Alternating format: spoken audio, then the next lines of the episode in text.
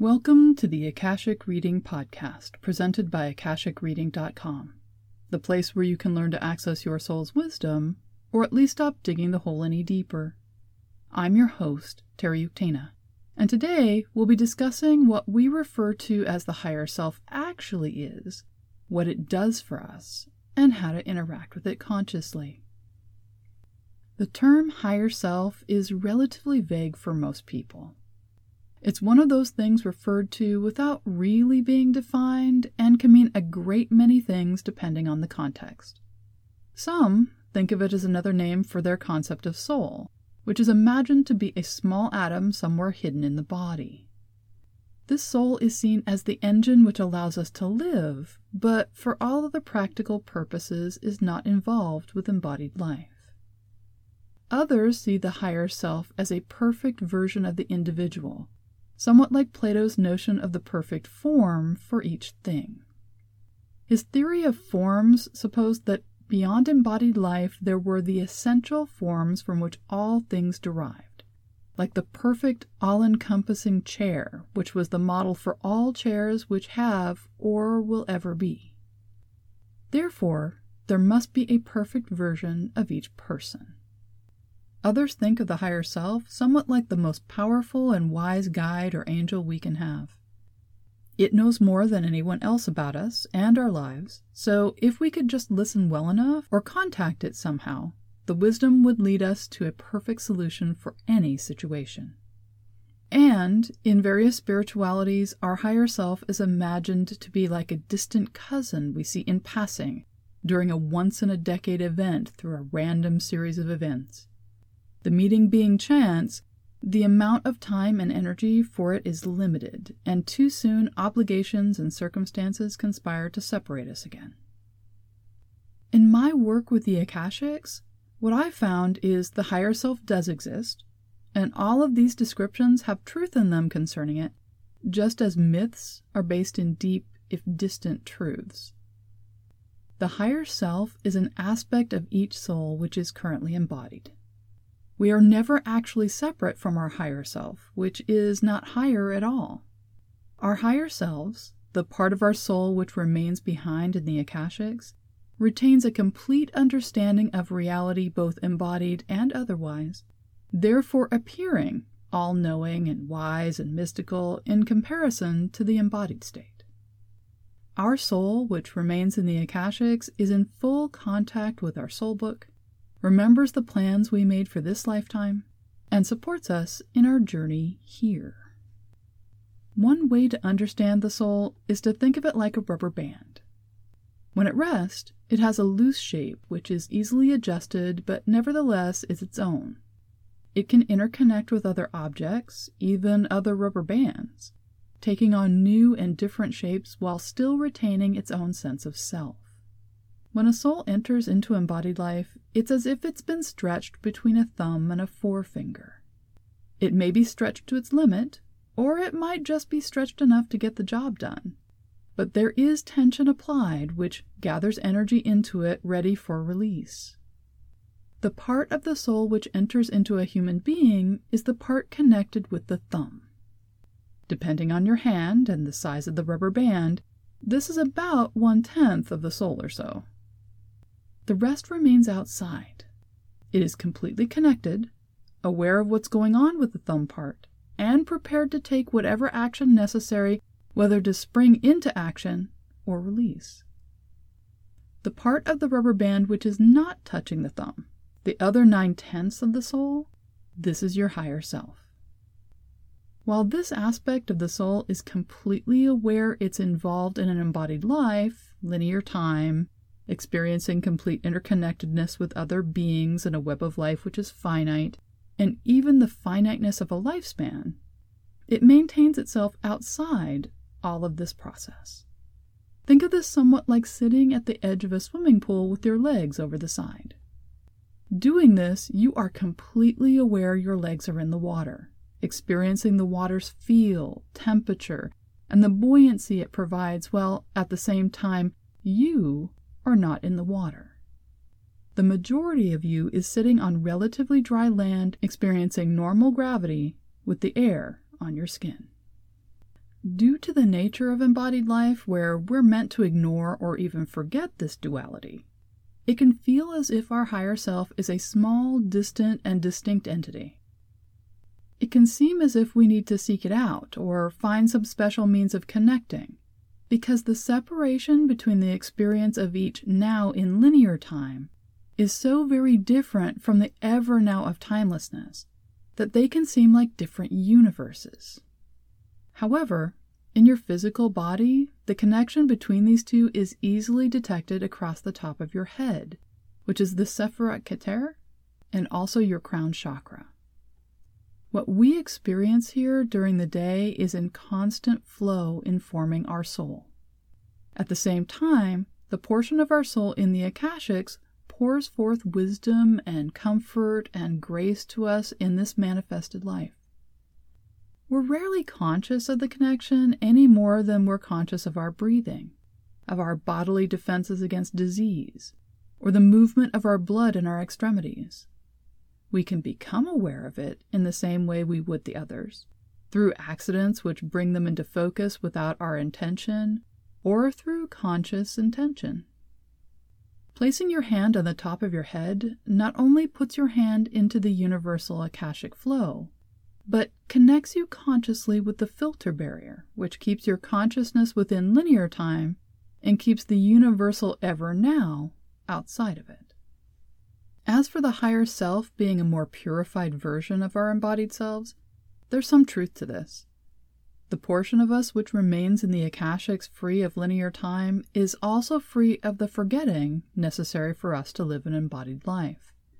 It remembers everything we've been, everything we are, the plans we've made for this life, as well as everything we're doing, being, and becoming, which is beyond the embodiment process. In fact, it's often continuing to study, be of service, and interact with others while we're here, just as we have our legs in a pool while at the same time reading a book, holding a conversation, texting, and taking phone calls. However, one of the reasons we engage in embodied life is because there is no better means to acquire the wisdom, gifts, and becoming which embodied life brings. The possibilities here for soul-level maturation, unfolding of potential, and fully encompassing our capabilities are unique to the embodiment process. So while who we are here might seem fragile, blundering, flawed, stuck, or lost in the wilderness, it's through embodied living that the higher self has developed into what it is and continues to grow into an amazing being of wisdom and grace. Part of the physics of being embodied requires a change in the way we normally communicate. In the Akashics, we express ourselves in what can be called telepathy and empathy. The reality is we have no discrete encasement as souls, and therefore we become what we think and feel while we are thinking and feeling them. So when we wish to communicate, we be at and with the other person, and they respond by being their response to and with us. With this type of immersive communication, there are very few to no ways in which to hide anything or to keep something private. We are never truly alone, nor ever free to fully express ourselves without considering the consequences to those who would be affected by our beingness.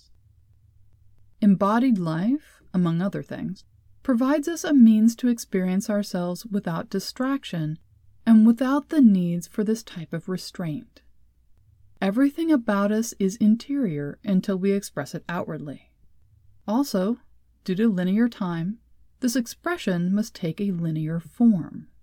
Hence, words or symbols on a page run in a line, up, down, right to left, or left to right. Words come one after the other and sometimes trip over each other in their rush to get out, and we marvel at people who can tone or chant multiple notes at the same time. Language or linear expression also teaches us a means of thinking which is compatible with linear time. Thus, dreams play out like movies, and people who communicate with us in dreams often either speak or express themselves in thoughts which translate easily into linear structure. In fact, we're jarred when this is not the case and struggle with concepts which seem fully formed into our minds, experiences in dreamtime which can seem trippy because they're disconnected from linear structure, or communication which comes out of the required linear order. Beings who work with us, our spirit guide team, our teacher, Akashic beings, angels, Christed ones, and enlightened masters, all are aware of this and have acquired the skill to convert normal communication into linear forms, modes, and timeframes. Think of them as being multilingual. They know how to take information out of timelessness and put it into the cause and effect of time, how to convert a concept into something intellectual which can be manifested into embodiment, or give a concept which is actionable in the now being lived, even though to them all nows are being lived simultaneously and not at all. This is not a skill which all Akashic beings possess any more than everyone knows how to pilot a commercial airplane.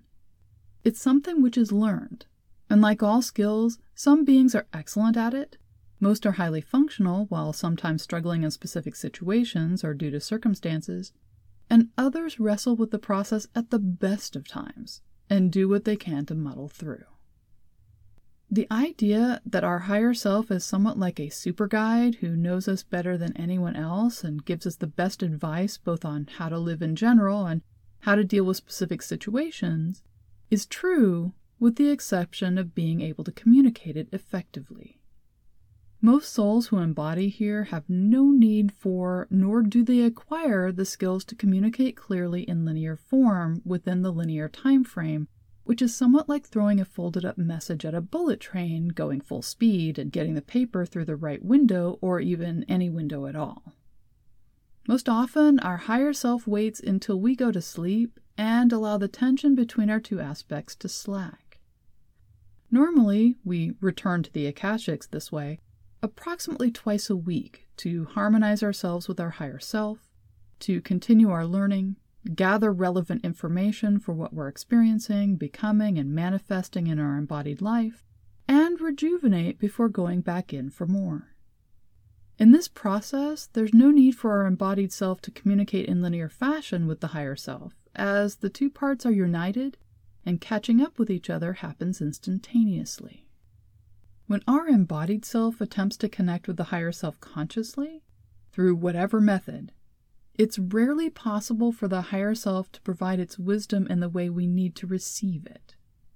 In these situations, one of the guides from our team steps in to translate between these aspects of ourselves so we can hear a voice, receive a coherent thought, get meaning or even an emotion which can be converted into understanding and wisdom. This process is what promotes the concept of our higher self as a super guide above all other guides. The most effective means for connecting with the higher self is to enter into non-linear communication. The most effective means for connecting with the higher self is to enter into non-linear communication. This can be done by Akashic meditation, which allows us to travel up the prana channel past the linear time filter and into conscious reunion with the higher self. The communication achieved through this process is nonlinear, timeless, and all-encompassing, bringing wisdom and centeredness to the self and, if requested, activating our ability to manifest more fully the life we came to live in this embodiment. This can also be done by inviting the higher self to descend more fully into the embodiment. This process can be thought of as being hugged by someone who loves us unconditionally and who is standing behind or even somewhat above us. The communication, rather than being processed by the mind, then filtered to the emotions and body through a guided meditation, will be processed through the body and the emotions, then filter up to the mind. This can be unsettling to some who rely on knowing how something works or what something is before allowing it to become part of their lived experience. With practice, however, it can become an amazing resource not only for knowledge and wisdom, but holistic health and an improved sense of the self within the interconnected world and universe beyond. For those who wish to experience conscious connection with the higher self, or even to add a regular higher self practice to their spiritual path, I've created a higher self connection meditation with both audio and PDF. I'll put a link to them in the podcast description. And that's all the time we have this week. Next week, we'll be walking through a primer on soul groups. If you're interested in knowing more, check out my website, AkashicReading.com. And if you're enjoying this podcast, please consider supporting it by subscribing on Patreon. You can find all my offerings and get regular updates about everything I'm working on at patreon.com/Terry Uktana. Thanks. Bye.